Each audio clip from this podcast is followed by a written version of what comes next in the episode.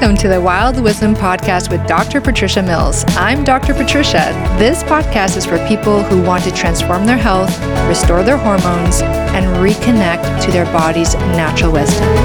Hi, I'm Dr. Patricia. I'm a Canadian medical doctor, published author, internationally recognized researcher, and passionate advocate for your health. Here, we'll explore the intersection between ancient wisdom and cutting edge science, distilling the essence of true health into practical steps you can take. Wild wisdom is instinctive knowledge in action. Thanks for making this part of your day. Leaky gut. Your doctor probably doesn't believe it exists, and yet you might even have it right now. Hi, and welcome to the Wild Wisdom Show. I'm Dr. Patricia Mills, a holistic medical doctor with a root cause approach to health. And today we're going to be talking about leaky gut, everything you need to know about what it is and what it isn't, and how to know if you have it, how your doctor could diagnose you with it, and what is it that we can do to treat it. Now, let's talk about leaky gut. And this is really important because, you know, it's interesting because as a medical doctor myself, when I first heard of leaky gut, I didn't really believe it. You know, it's kind of one of those like colloquial kind of words where, um, or social media happy words where uh, you hear about it and it, it seems kind of weird, right? And what I found is that there actually is research proving that leaky gut exists. And it's just that there's different words for it that are used in the research. The researchers, uh, you know, when they first started researching leaky gut, they didn't use the word leaky gut. they used different words, which I'm going to share with you. But let's talk about first what is, uh, you know, what is the gut and how can it get leaky? What does that mean? And how can that show up for you? So, what is important to know is that the lining of the gut, right? So, the, the part of the gut through which the food goes through. So, you eat your food, now it's in your mouth, then it goes down into your esophagus, and then it goes down into your stomach. And after your stomach is the small intestine. And the small intestine is where most of your food is absorbed. And then after that, you have the large intestine. And that's where a lot of your water and minerals are absorbed. And so the lining of the gut is very uh, interesting because it has to act a bit like a coffee filter, if you think about it. It has to let food and, and like the nutrients, uh, your food gets broken down and it makes nutrients. Um, so protein gets broken down, for example, into amino acids, the building blocks of proteins and you want the amino acid to be absorbed so that your body can then use those amino acids to make the proteins that your body needs.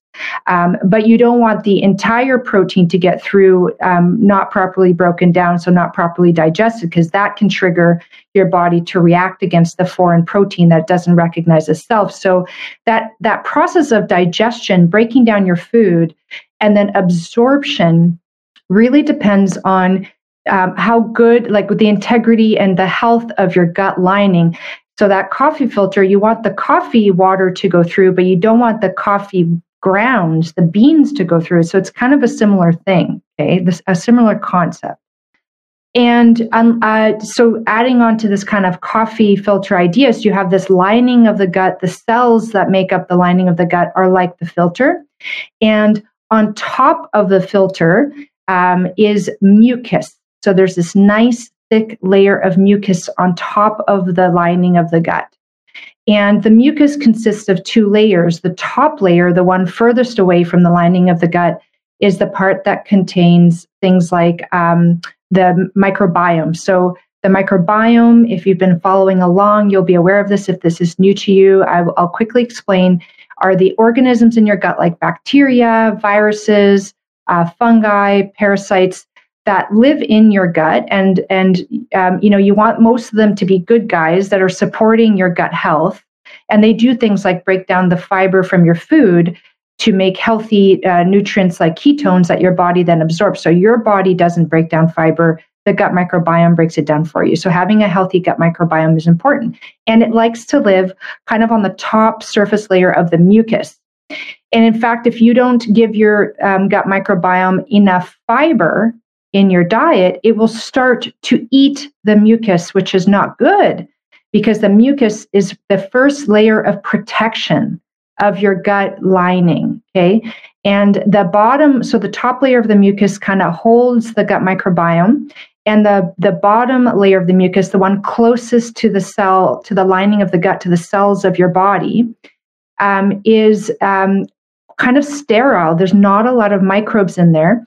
And it has a lot of um, immune system protective agents. So the immune system lives in the lining of the gut and, and it kind of uh, secretes, it kind of puts out these um, molecules that go into this mucus layer, the sterile mucus layer, and protect the body from the organ from the microbiome getting in past that layer of the mucus. So that's one of the ways that the body um, coexists with the microbiome, kind of lives with it, is by allow- giving it a place where it can live and then saying, past this, you cannot go. Like, do not come in past this inner layer of the mucus. So it sets up a lot of defense mechanisms in that inner layer of the mucus. So you want to eat enough fiber to feed your microbiome so it doesn't start to eat up the mucus because as soon as the mucus layer is damaged, and we're going to go through other things that damage the mucus layer beyond um, not enough fiber in your diet. As soon as that mucus layer is damaged, it starts to then damage the lining, uh, that lining of your gut, that coffee filter. But that's the part that's you, that's your human tissue. And if you start to um, damage that human tissue, that's when you get ulcers and little erosions, like little breaks of the skin of inside your body. Like the, the lining of the gut is like a skin, the internal skin. And it would be as if you were like scratching away at the skin. It would start to erode, it start to bleed, it would start to, and that's when you get things like um, stomach ulcers, you know, and that can either be felt, you can feel it, like it'd be painful, or you could actually not feel it. Um, over half of these little erosions are, are, are like ulcers are not felt like people don't feel it. So it could be happening without you knowing. And as we mentioned before, the gut lining is what allows the, the food that's been properly broken down to be absorbed into the body, keeps out the food that has not yet been properly digested and, and maybe never will be. There are certain parts of plants, for example, like cellulose, that are not uh, broken down or absorbed. It also has the function of keeping toxins out as much as it can. So your heavy metals and all those things uh, will hopefully be kept out, right? And it also has the function of um, keeping out um, uh, bacteria and other like bad guys invading guys.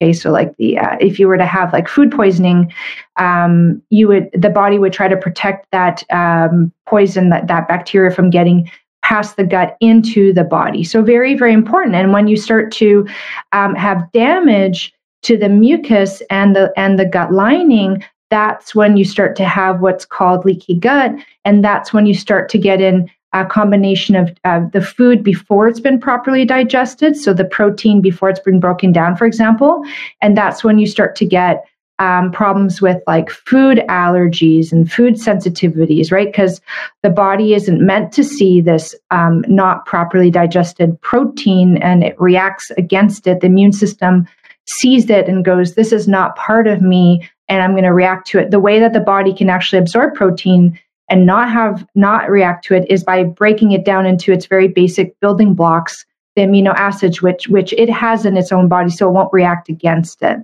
Okay, so this is really important that you um, what what ends up happening is that when you start to get a leaky gut, you can get problems with um, like the not just the health of the gut is affected but your whole body health gets affected.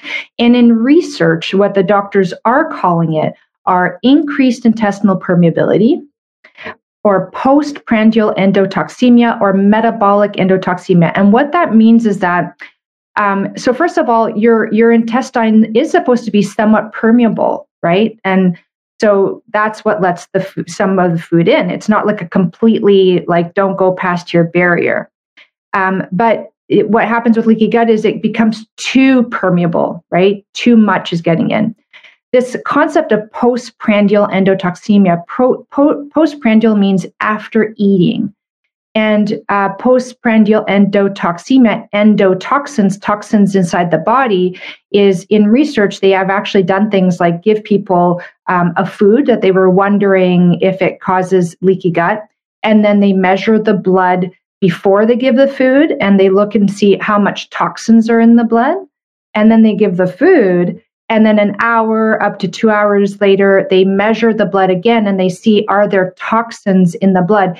And the toxins can either be coming from the gut into the body. And there's some specific toxins that bacteria make that should stay in the gut, but they start to leak into the body with a leaky gut. And those are called, uh, one of them is called lipopolysaccharide. And I remember Dr. Gundry calls them LPS, little pieces of shit. so that's kind of interesting way to remember it.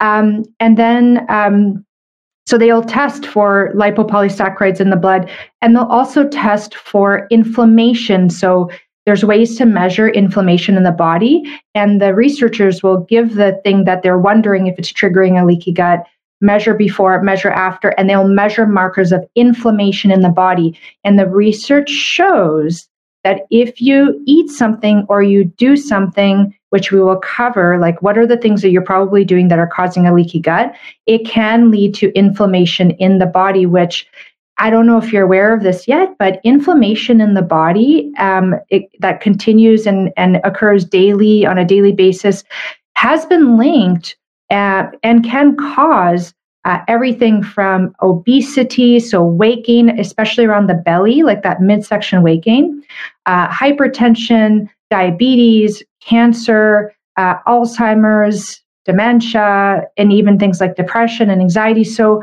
this is important, really important information. So, stay tuned because I'm going to, at the end, I'm going to teach you um, how to avoid leaky gut and how to heal leaky gut using only scientifically based evidence tip like strategies because there's a lot of stuff out there on social media that just really i mean i don't know where they get it from. So and i'd be happy if, if you you know are watching this and you can put in the comments a study that um, adds to this what i'm to what i'm to say here. That that would be very much appreciated because it's changing every time.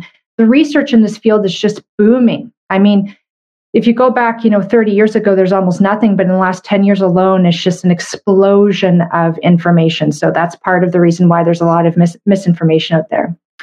Um, so there's two ways to look at leaky gut. Uh, the first way is that you can get uh, a little bit of leakiness with some foods, and it doesn't necessarily cause inflammation. You know, so a little bit of leakiness, it kind of comes and it goes, and it doesn't cause any issues. And actually, some research shows that when you when we eat, this happens to some extent. We do get a little bit of a leaky gut just with eating. Not to say we should stop eating, but that kind of leakiness does not cause inflammation. But what we're worried about is the kind that does. And the second way to look at it is is it like acute? So, um, you know, I go out and I go to a restaurant and I have a meal with certain foods, which will which I'll be sharing with you that would cause a leaky gut.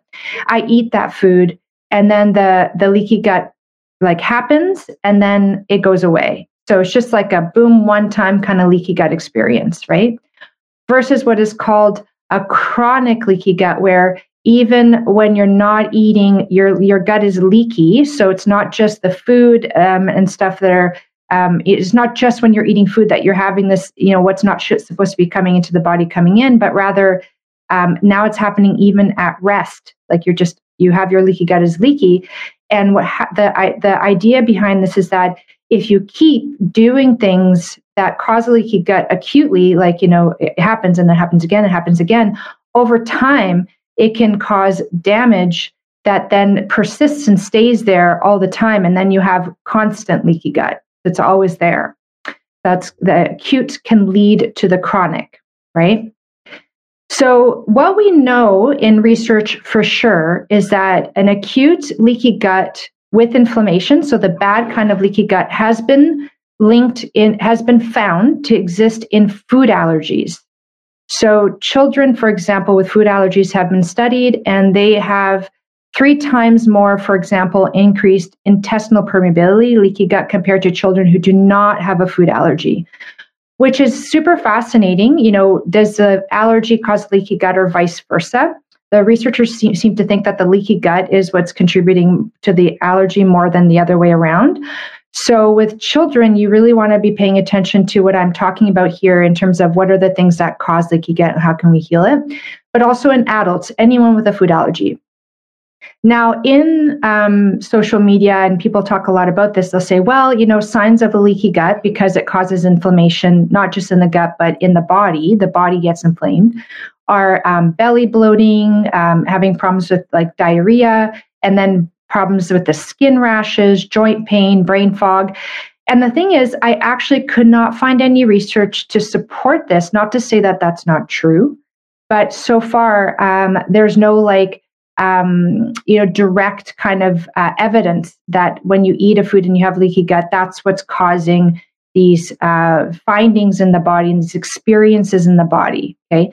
Again, not to say that it's not true. It's just they they haven't done the research on this yet properly. Uh, now, it, what's interesting is with chronic leaky gut, they have researched this and they have found the presence of chronic leaky gut in these conditions. So, eosinophilic esophagitis, fatty liver disease, which which is like the non-alcoholic kind. So, um, you know, you your your doctor does imaging and finds fat in your liver. That seems to be primarily from um, high fructose diets, so, like sugar added beverages, high fructose corn syrups, and, and ultra processed foods, um, those sorts of things. There's also liver cirrhosis, so like um, real damage to the liver that seems to be linked to leaky gut. gut. Um, Crohn's, ulcerative colitis, and celiac disease. They all, everyone who has these conditions has, by definition, has a leaky gut. That's very well accepted in research, like not not controversial at all. And surprisingly, what's coming up in research uh, um, very strongly is that people with uh, depression and anxiety have signs of a leaky gut. So that's interesting. Um, you know, we're finding more and more that um, problems with your brain, like inflammation in the brain, will change your brain function, which you can experience as um, anxiety, depression, brain fog. So that's uh, that's the link, right? So um, when you get things leaking into the body, can inflame the body, including the brain, and that's how it can manifest in some ways. And also, interestingly, Alzheimer, Parkinson, and ALS, amyotrophic lateral sclerosis, or Lou Gehrig's disease, which my father passed away from. And in retrospect, he was doing a lot of the things that we're going to be covering um, that were probably contributing to a leaky gut in his case. Um, so you know that's that's that was of personal interest as well when I was going through this data. So then, what causes a leaky gut? You might be asking. And if you're joining me live, please put your uh, questions in the comments uh, as as they come up, because otherwise, uh, sometimes there's a delay in when you put in your question and when I see it, and sometimes questions get missed. And I want to I want you to uh, be able to ask your questions since you're showing up live. So thank you for for showing up today. All right, so we can we can break down the triggers of a leaky gut into uh, three general categories. Okay, food, medications, and stressors.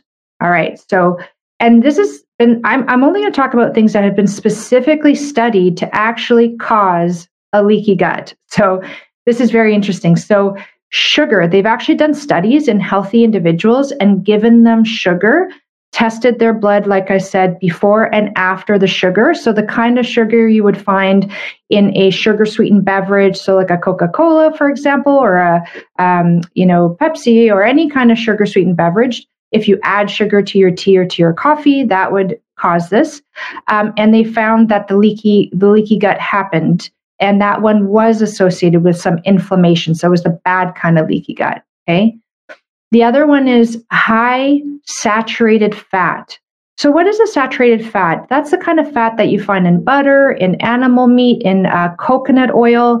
Actually, coconut oil has more saturated fat than butter does. It's anything that is solid fat at room temperature. I want you to take this though as as um, I want to explain to you. I eat saturated fat what this is is is is are you eating too much of it so when you look at your liquid oils your liquid oils are things like um, uh, olive oil right which is liquid at room temperature or um, the oil in like fish you know like a fish at room temperature is is more like oily right rather than than solid. It's held inside the tissues of the fish but it itself is oily and we know because when you have fish oil it's it's liquid in the bottle right? And um, your body uh, based on the composition of what the kinds of oils that your body uses it uses more oil like flexible oil so liquid at room temperature than solid oil so I always tell people based on what I've read that, you know, general rule of thumb is like you should have about 80% of your oils being liquid at room temperature. So your olive oils, sesame seed oils. And the other 20% or less, if you're someone who has a high history of uh, high risk of Alzheimer's disease, you want to maybe even go less than that. That's your butters, your animal fat, your coconut oil. So, yes, these fats um, are healthy. We do need these kinds of fats to build things like our hormones. They're used to make our brain. Our brain is 60% fat. And it's in moderation. So it's just making sure you don't overdo it. That's the key point.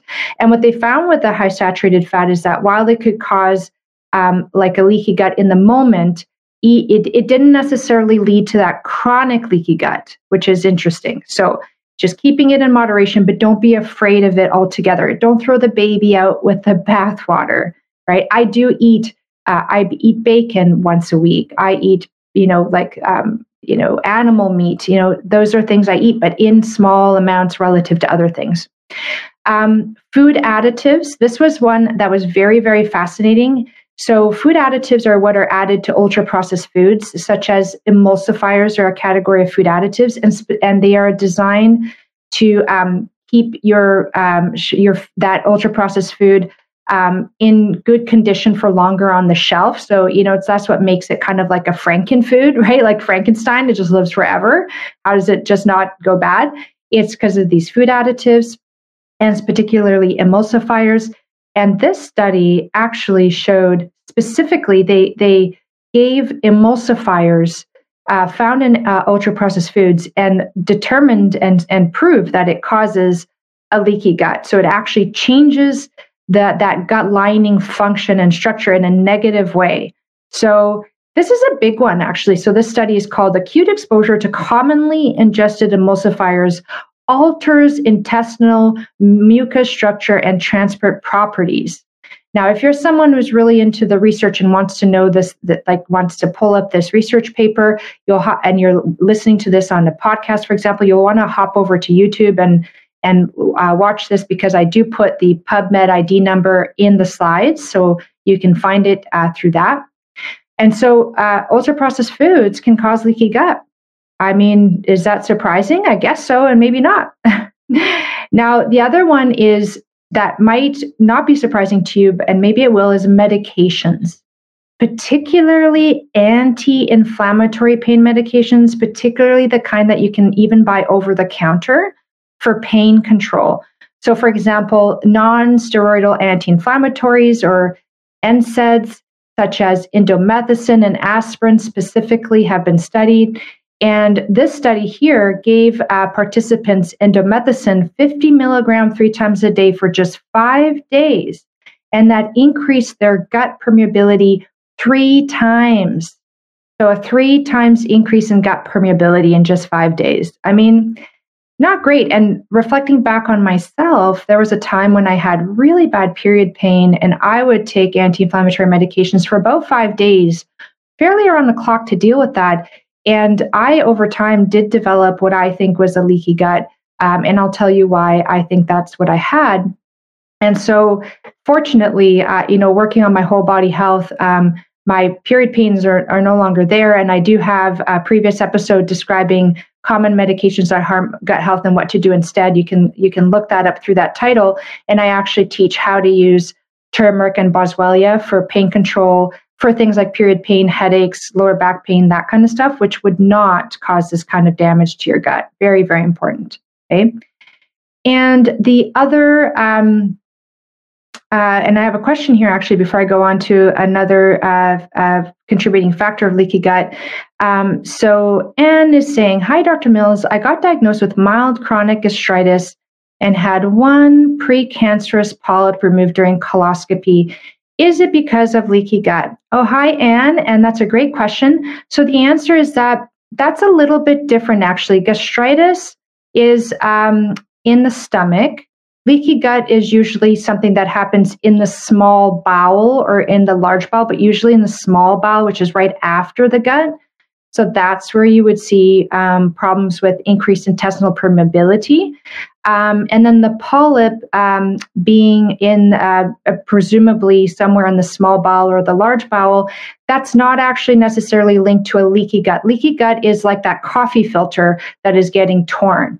Um, a polyp is like an overgrowth of tissue that um, can be non-cancerous and can be cancerous and as you say could be precancerous like it looks like it could develop into cancer over time.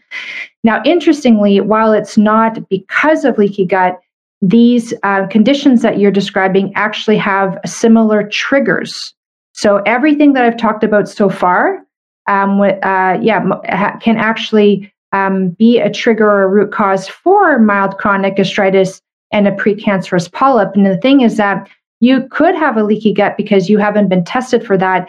Um, the colonoscopy, um, which is when you'd have a little camera and you go in and you take a look and you actually visually see things, um, that would is not used to diagnose a leaky gut. So basically, what I'm saying is that you may or may not have a leaky gut. It sounds like you have things in your life that are um, causing you to have issues with your gut health. And everything I'm talking here today about root causes of leaky gut, eh, I, you know, I invite you and others, uh, listeners, to reflect on how much of these you have in your life that could be contributing to your gut disorders. Because while I'm focusing on leaky gut here today, leaky gut often doesn't happen on its own. It can happen with gastritis, it can happen with uh, cancer and polyps and diverticulitis and all of these gut disorders, right? So um, please stay tuned because this is extremely relevant for you, right? Okay, I hope I hope that helps. Let me know if you have any follow-up questions. So, the other um, thing that can cause a leaky gut is actually surprisingly uh, endurance exercise. So, kind of over exercising and pregnancy. So, and not to worry, there's actually research showing things you can do to avoid the, the like decrease the risk of leaky gut in over exercise, endurance exercise in pregnancy. Research is coming out pretty strong that c- chronic cardio like running for long periods of time, many days a week, or biking for many, you know, for long periods of time, many days of the week, all those sorts of things is not while it may be feel good and be sort of like addictive i know that's my dad for example was an ironman and he was very much in love with long distance running and cycling and swimming but research is showing that the too much factor is uh, it causes internal body inflammation. And it seems like one of the ways it can cause inflammation is through triggering a leaky gut, the acute that can then progress to chronic, which is kind of interesting. Um, and then pregnancy, again, there's a study showing a specific diet, a specific way of eating that reduced the problem with leaky gut in people who are pregnant. Um, and I wanted to say actually one thing that I didn't uh, yet fully cover was there was actually a study that showed that overeating caused a leaky gut. So they actually took people and they overfed them. They kind of caused them to eat more than they normally would. And after eight weeks, they all had leaky gut. So, you know, that um, what's that Japanese saying where, you know, eat until you're 80% full. So it's a very common Japanese kind of uh, saying, which is to say, don't overeat. And one way is to tune into the belly. And when you're 80% full, it's a good time to stop because there's a delay between when we feel full and and when we actually are full it's about 20 minutes or so so of the the stomach stretching out and feeling the fullness so eating if you eat until you're full like you're feeling like whoa i'm full that's too much food in the moment so that's one way to also avoid um, the overeating contribution to leaky gut so, you know, again, thinking back to your life, you know, how is your sugar intake? How are you eating too much saturated fat? Are you eating ultra processed foods? Even if the ultra processed food says natural, healthy, organic, or smart, um, you know, I was in the grocery store yesterday and I was taking little video clips of all of what I call the greenwashed health foods, right? Where they put these labels on them like multi-grain, um, you know, oven baked. And then you look at the ingredient list. That's what you need to look at the ingredient list should really be clean and it should not have food additives or added sugar or um, you know vegetable seed oils like sunflower or safflower canola or soybean oil. Um, you know all these things can be quite damaging to the system which i've talked about in detail before you know healthy fats and oils to eat and cook with. Um, and you really need to pay attention. What are you doing with that? And are you and that in addition to overeating and um, you know, so people like Anne who asked the question, this is something to really reflect on. And then again, the medications you want to look into, looking at your physical stress. And there's also like a physical stress, mental stress component. Interestingly, people who have a brain injury, like a concussion or a more, more severe brain injury, do have problems with um, increased intestinal permeability, which doesn't help. Um, and that means that you really have to be even more attentive to what I'm going to discuss towards the end, which is how to avoid, reduce, and heal a leaky gut, which we will cover. Some of you might be saying, well, okay, um, how do I know if I have it? So, you know, Anne's probably being like, okay, so if the colonoscopy would not tell me that I have a leaky gut, how, how do I confirm? Can I can I get my doctor to test for this, right? Um, and the thing is that a lot of these tests are available only by researchers. So this is not unusual to start off with like, you know, tests that only researchers have access to and doctors don't, right? Um, there are some clinical tests that uh, naturopathic doctors and functional medicine doctors like myself, I, I'm trained in functional medicine as well. So I'm a specialist in physical medicine rehabilitation as a Western, traditional Western medical doctor um, trained in Canada. And then I additionally did my functional medicine certification. And we are taught about some of these tests. So, um, for example, uh, and and your regular uh, family doctor would not know about these. This is not something we are taught or trained in, and they would not be able to order it for you or interpret it for you. So please do not go to your family doctor and ask to be tested for leaky gut. They won't even know where to begin. It's like going to your accountant and asking them about marketing, right? It's it's unfair um, to ask people things outside of their area of training and expertise. So I just really want you to understand that piece. So this is a conversation that you're having with a functional medicine doctor or a naturopathic doctor, right? Just like you wouldn't talk about your shoulder injury with your pelvic floor physiotherapist, right? It, you just want to know who to ask. Um, and they might do things like uh, some tests that are interesting are the blood test before and after eating, right? Um, and then there's this test that's called a five hour urinary lactulose to rhamnose ratio. And what does that mean? That means that they give you two different kinds of sugars. One is a large sugar, the lactulose, and one is a small sugar, the rhamnose. And another small sugar that can be used is, the, is mannitol. But actually, the research is showing, and if you're a health professional, this is important to you. Research is showing that the mannitol may not be the best second sugar to use. Rhamnose has been better studied and has been validated, as in it does pick up leaky gut, but it has to be done in a very specific way. If you don't do it this way, it could, you could get what's called a false negative, like the person has a leaky gut, but it doesn't show up on the test, and that would really not be fun, right?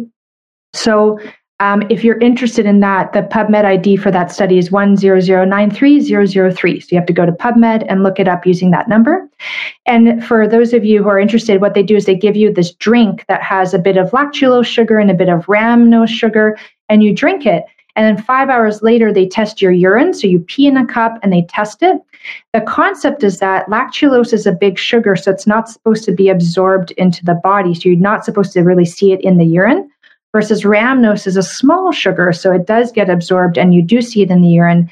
If you if you have leaky gut, the concept is that you then are now allowing uh, lactulose to leak through, right? The lactulose is leaking through the gut, and now it and once something gets into the body, it either gets pooped out or peed out. In this case, it gets peed out, and then they start seeing lactulose in your pee. So that's that test. That seems to be um, the most like scientifically proven test that you could do uh, with a doctor who is trained in this area. Another indirect test to know that you have leaky gut, and this is how I um, got a clue as to mine, is you know how you do those food sensitivity tests and um, you know they, they test your blood and then they see like what are you reacting to and you get this big um, sometimes multiple pages of all these foods they've tested for. And then you see like oh look at that. I have a i, I, I reacted to this food and that food and this food and that food.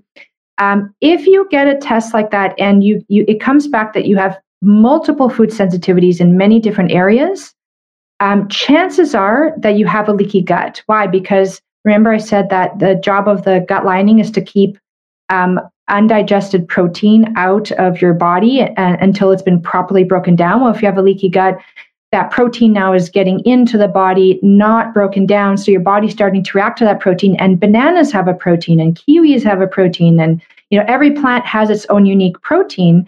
uh, every meat has its own unique protein. So if you start to it, it develop a lot of reactions to it, it's probably because you're just pro- you're not properly uh, your your gut is leaky and allowing those proteins through, and your immune system is now reacting to it.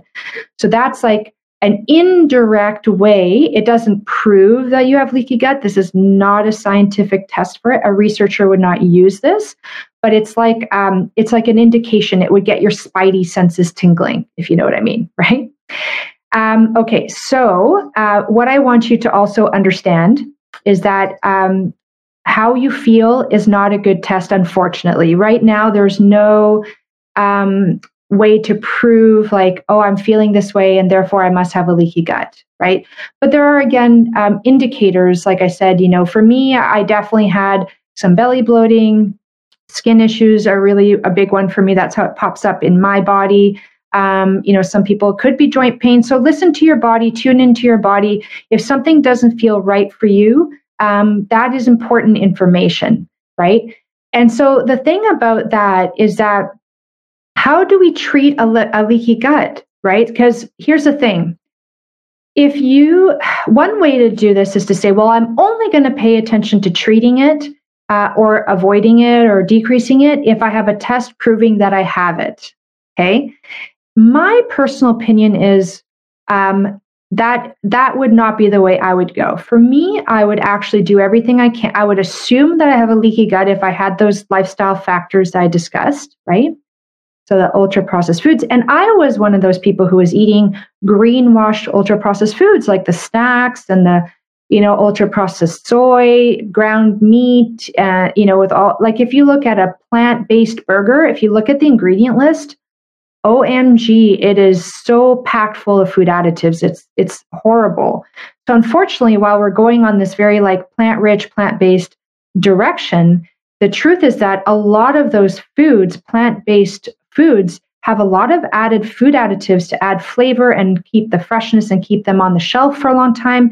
Even processed bread, like the bread that lasts forever on the shelf in a, in a plastic bag and doesn't go moldy for a long period of time, bread rolls, cracker, all those things, they have a lot of emulsifiers in them. That's how they stay fresh.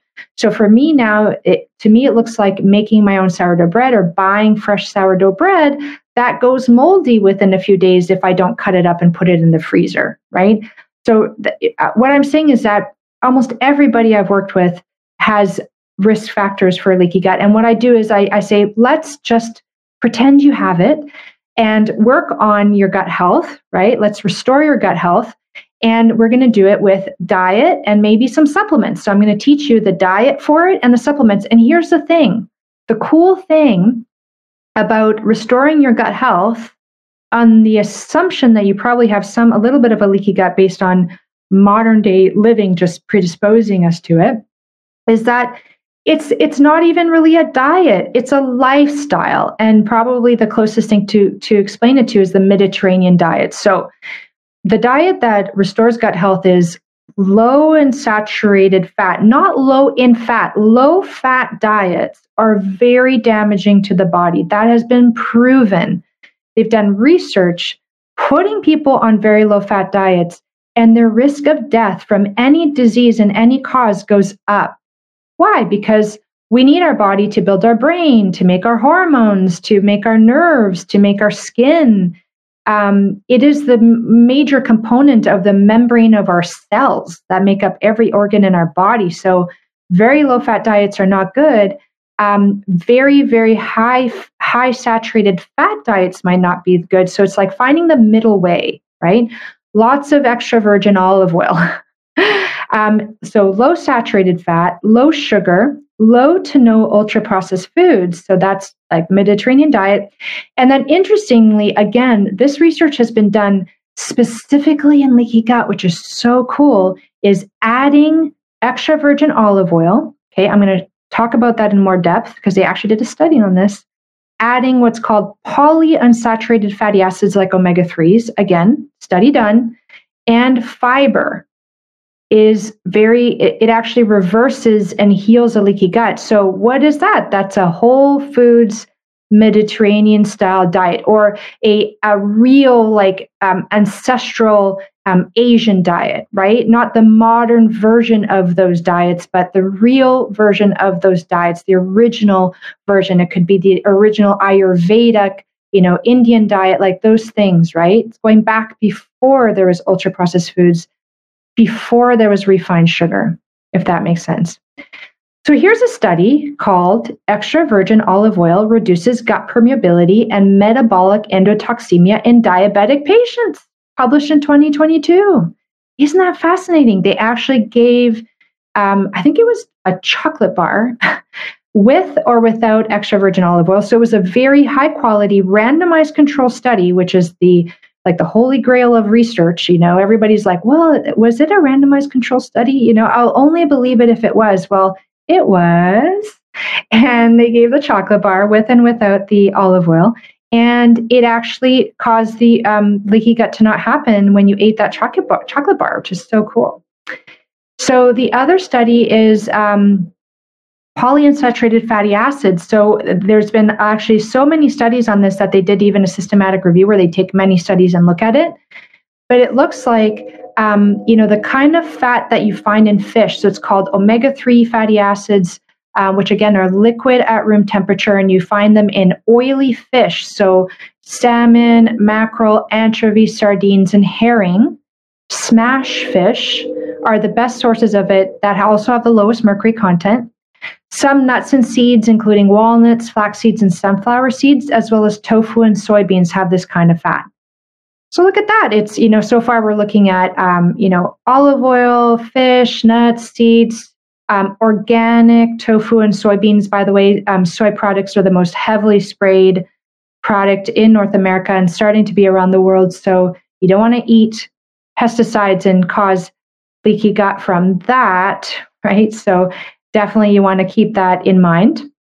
And remember, I said pregnancy was for a high risk leaky gut time because of the physical stress, probably some emotional stress.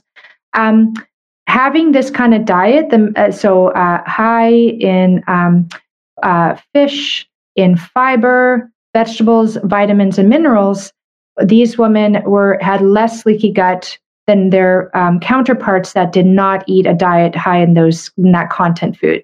Okay. So now we're going to talk about supplements. So let's say let's say you're pretty like oh you know what? I, I, probably do have a leaky gut. Like I, you know and how do you know? Well you if you have any signs of inflammation in the body so you know like for me it's um, the skin rashes the joint pain the belly bloating all of those things while they haven't been studied to be like if you have these you have a leaky gut they are signs they have been proven to be signs of inflammation so you do you, when you have belly bloating you've got some inflammation in the gut especially if the infl- if the belly bloating happens right after you eat something. So if the belly bloating happens like an hour or two hours, uh, sorry, two hours or more after you eat something, that's probably not inflammation. That's probably gas formation from an unhealthy gut microbiome eating your food and and making gas out of it. So then you get bloating. Like so, it's a delayed bloating, but the bloating that happens like pretty close to after eating within an hour that's an inflammation kind of bloating and the inflammation in the gut. Um, and skin rashes are related to inflammation. Depression and anxiety is related to inflammation. If you have hypertension, you're gaining weight, especially around the midsection. If you have um, diabetes, obesity, um, cancer, those are all signs of inflammation, right? Um, so then you might be saying, you know what, maybe I'll try some supplements. And the nice thing about these supplements I'm going to cover is that They've been specifically proven to help um, reduce leaky gut, and they don't harm you. They have very low risk of harm. So then the question is like, well, why not, right? So um, Saccharomyces boulardii, um, it's a friendly yeast probiotic. It's my favorite probiotic, hands down. I take Saccharomyces um, boulardii. Um, and so in this research study, they gave it once daily for six weeks in people who had irritable bowel syndrome with diarrhea. There's irritable bowel syndrome with constipation and mixed. In this study specifically, they just looked at this population and they measured before and after leaky gut, and they found that the leaky gut improved with Saccharomyces boulardii. Saccharomyces boulardii has been shown um, when they study it like in animals and they then can take out the tissue and actually examine the tissue. That's another way to test for leaky gut is you actually take a piece of the gut out and you look for leakiness, right? Obviously, we are not going to do this in live humans, but they can do it in animals and, and sacrifice them after the study and examine. And what they found was that it, it actually improves um, the cell lining. So it doesn't, so it's not leaky anymore. It heals up that leakiness. Like it kind of like patches back together the coffee filter. Very cool. Um, other two other supplements that have been studied, uh, and in this case was in people with obesity and the presence of leaky gut. So interestingly, the the people with obesity have leaky gut, and people who don't tend not to. It's like generally speaking, and whether or not the leaky gut causes obesity or vice versa, we don't know. What we do know is that leaky gut can lead to diabetes. That we do know. There's actually a study showing that that the leaky gut happens, and then the diabetes happens right? But they haven't done that study yet in obesity to show it, but people with obesity have a leaky gut. So if you're overweight, particularly around the midsection, because that's where a lot of that inflammatory weight gain happens, then you probably are looking at maybe considering some of these supplements, talking to a health professional, you know, if you want to have further discussions around it. Again, again, not with your family doctor who hasn't been trained in this, that would not be kind to that doctor to expect them to be able to help you with this you want to go to a doctor who's been trained in this, functional medicine or naturopathic medicine doctor, right? Um, and what it was is a prebiotic. So it's the food that the microbiome likes to eat. And this, in this case, it was GOS, galacto oligosaccharides. That's a mouthful. Um, remember, fiber from vegetables is a prebiotic. It's a food for the microbiome. So um, if you're if you're eating like a really great fiber rich and vegetables, you'd have to eat between six to nine cups a day. Um, not cooked, that's raw. And then when you cook it, it ends up being one to two cups per meal, or like you know three to six cups a day, for example. Um, but you do need to eat vegetables, and that tends to mean you have to eat them with every meal, including breakfast. So I eat cooked vegetables with breakfast. It's the best now. I love it. I feel incomplete if I don't start my day with like a nice cooked roasted vegetables or, you know, maybe like a, a fresh salad with my um, toast. And if I could eat eggs, I would, but I can't. So I eat my oily fish, you know, so I'll, I have a, I have an, uh, an egg sensitivity. Um, so that's an example, right? And what they did is they did that one or bifidobacterium probiotics. So there's three categories of probiotics. Bifidobacterium is one category. So just look at the back of the bottle and it should have bifidobacterium and different kinds uh, in it. Um, and they gave it for three weeks. And after three weeks, they were already able to see some improvement in the leaky gut. Not 100% improvement, but some improvement, right? And, and notice that they're not changing the diet for these people, right? They're not addressing the root cause. They're simply adding on a supplement. So imagine the power of addressing the root cause and supplementing, right? So, or maybe just addressing the root cause would, would have the amazing effects. So, just keep that in mind, right? They're just studying one thing at a time in these studies. And in real life, we don't do just one thing at a time. Now, the other supplement was the nutraceutical bovine colostrum. Um, colostrum is like the part of the milk that is made um, right at the beginning of when the when um, when we as humans and and cows have babies. That very first milk, it's it's not even milk; it's colostrum. It's like a very nutrient rich, uh, full of anyways tons of really healthy stuff for the baby. And they take that colostrum and they put it into a supplement and they give 20 grams of it daily for 14 days before an endurance exercise, right? Like like uh, you know, an Ironman event or like running, heavy running or exercising, cycling, what have you. Um, and if they gave it for 20 grams a day for 14 days before, that that that those men did not get as much of a leaky gut than if they hadn't taken the colostrum. Again, this was a randomized control trial. And then the next supplement uh, is super, super interesting. And I am going to cover it uh, as soon as I uh, ad- ad- address Dennis's question here saying, can leaky gut syndrome be caused by a typhoid infection? Yeah, interesting. The answer to that is yes. Gut infections can lead to a leaky gut. So it is possible um, that people, after any kind of bacterial or viral infection, can actually um, develop a leaky gut. There's some interesting, even um, kind of interesting research, not conclusive yet, but like, for example, COVID infection. can cause um, a transient leaky gut, so an acute leaky gut. And they're wondering if maybe that long haulers COVID is this persistent problem with gut health afterwards. So, isn't that interesting? Great question, Dennis. So, zinc carnosine uh, is so zinc is a mineral that if you don't know much about it, it's, it's so crucial for gut health. The gut is lined by these like little fingers along the gut. And what the fingers do is they increase the surface area for absorption. Um, I think if you were to lay out your small bowel, it'd be like the surface area of a tennis court, if I'm not mistaken. That's like, if I remember that correctly. Um, and the reason for that is because the gut lining is not smooth. It actually has many, many little fingers on it. And then the tip of each finger is a zinc mineral. It's called the zinc finger, actually, for that reason. So, zinc, if you don't have enough zinc, uh, you can't actually make healthy stomach lining which is kind of interesting, or, or gut lining, I should say. So, um, in this study, that's why probably they decided to test zinc out and they gave zinc carnosine 37.5 milligrams twice daily with a group of healthy people who were also given that anti inflammatory medication, indomethacin, 50 milligrams three times daily for five days. Remember that when you take that, it increases your leaky gut by about three times. Your intestinal permeability goes up by three times, which is not good. But if you take zinc carnosine, uh, it re- 37.5 milligrams twice daily, it reduced injury to the stomach by 75% and injury to the small bowel by 50%. So that's huge, right? That's very important. So um, that's in the context of preventing damage, like reducing the damage done. And the does taking it on its own heal a leaky gut? We don't know, but zinc is important for gut health. So I would be comfortable, um, you know, saying that zinc probably is a good thing to add to a gut restoration protocol.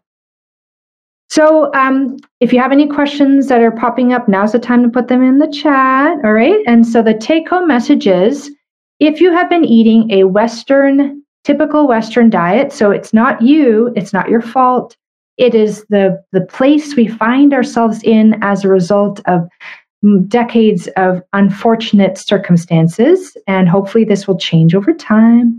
But if you've been eating a high sugar, high ultra processed food diet, high saturated fat, if you're overeating, over exercising, not cross training endurance with like sprinting and, and strength training, right? That, that would help reduce that stress that can cause a leaky gut or if you're undernourishing, if you're not eating enough foods that are high in fiber and contain healthy oils and health and minerals and vitamins, like a whole foods Mediterranean or Asian or Indian style diet, like a traditional ancestral diet, then you probably have a leaky gut. And so it's really about addressing the root cause. You can supplement till the cows come home and it will help, but it won't really help. As soon as you stop the supplements, a leaky gut will come back, right? So you've got to address the root cause first.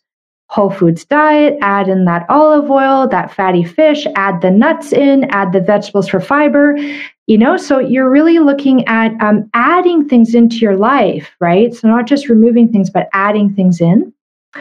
And if you're taking um, nonsteroidal anti-inflammatories or um, anti-inflammatory pain medications, um, please do everything you can to switch over to something like uh, the turmeric and boswellia. And again, you'll want to go to my um, playlist for uh, gut health on YouTube and look at the common medications that um, can harm your gut microbiome and what to take instead. That video is very helpful.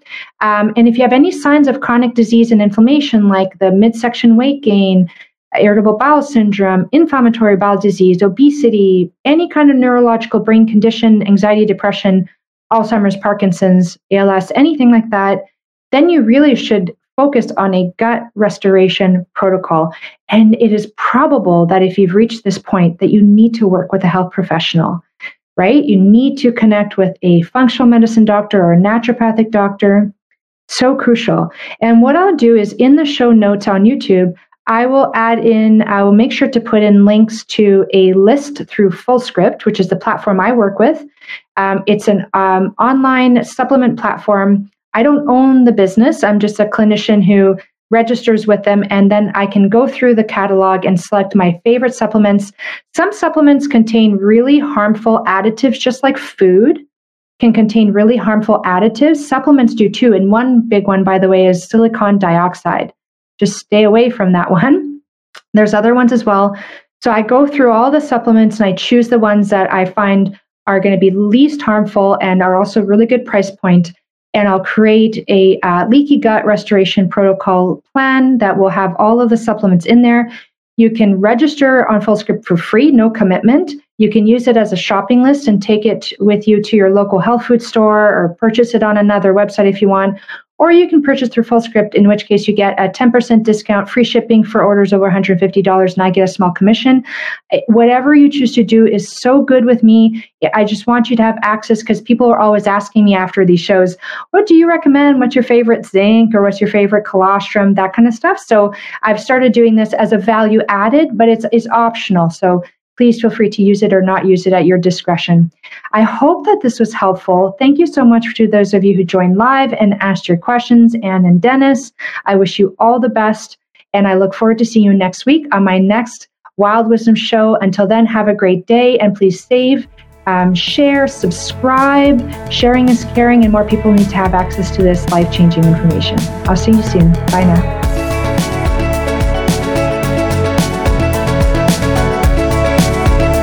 For taking the time to listen to this podcast, Wild Wisdom with Dr. Patricia Mills. If you like this podcast, please take the time to like and subscribe, and please feel free to leave any comments and look below for the contact information if you want to connect with me directly. Thank you, and I hope you have a wonderful day, evening, or night. Hi, everyone. I hope you enjoyed this episode. Just a reminder this podcast is for educational purposes only. This podcast is not a substitute for a professional care doctor or other qualified medical professional.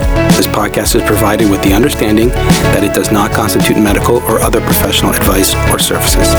If you are looking for help in your journey, it is important that you seek out a qualified health practitioner.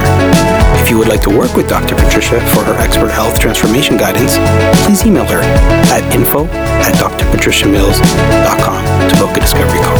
You can also find Dr. Patricia on Instagram at Dr. Patricia Mills and Facebook at Wild Wisdom for Women with Dr. Patricia Mills MD. For access to all of Dr. Patricia's educational videos and more amazing perks, consider becoming a Patreon member. Links are in the description of this episode. It is important to have an expert in your corner that can help you make the changes you crave, especially when it comes to your health.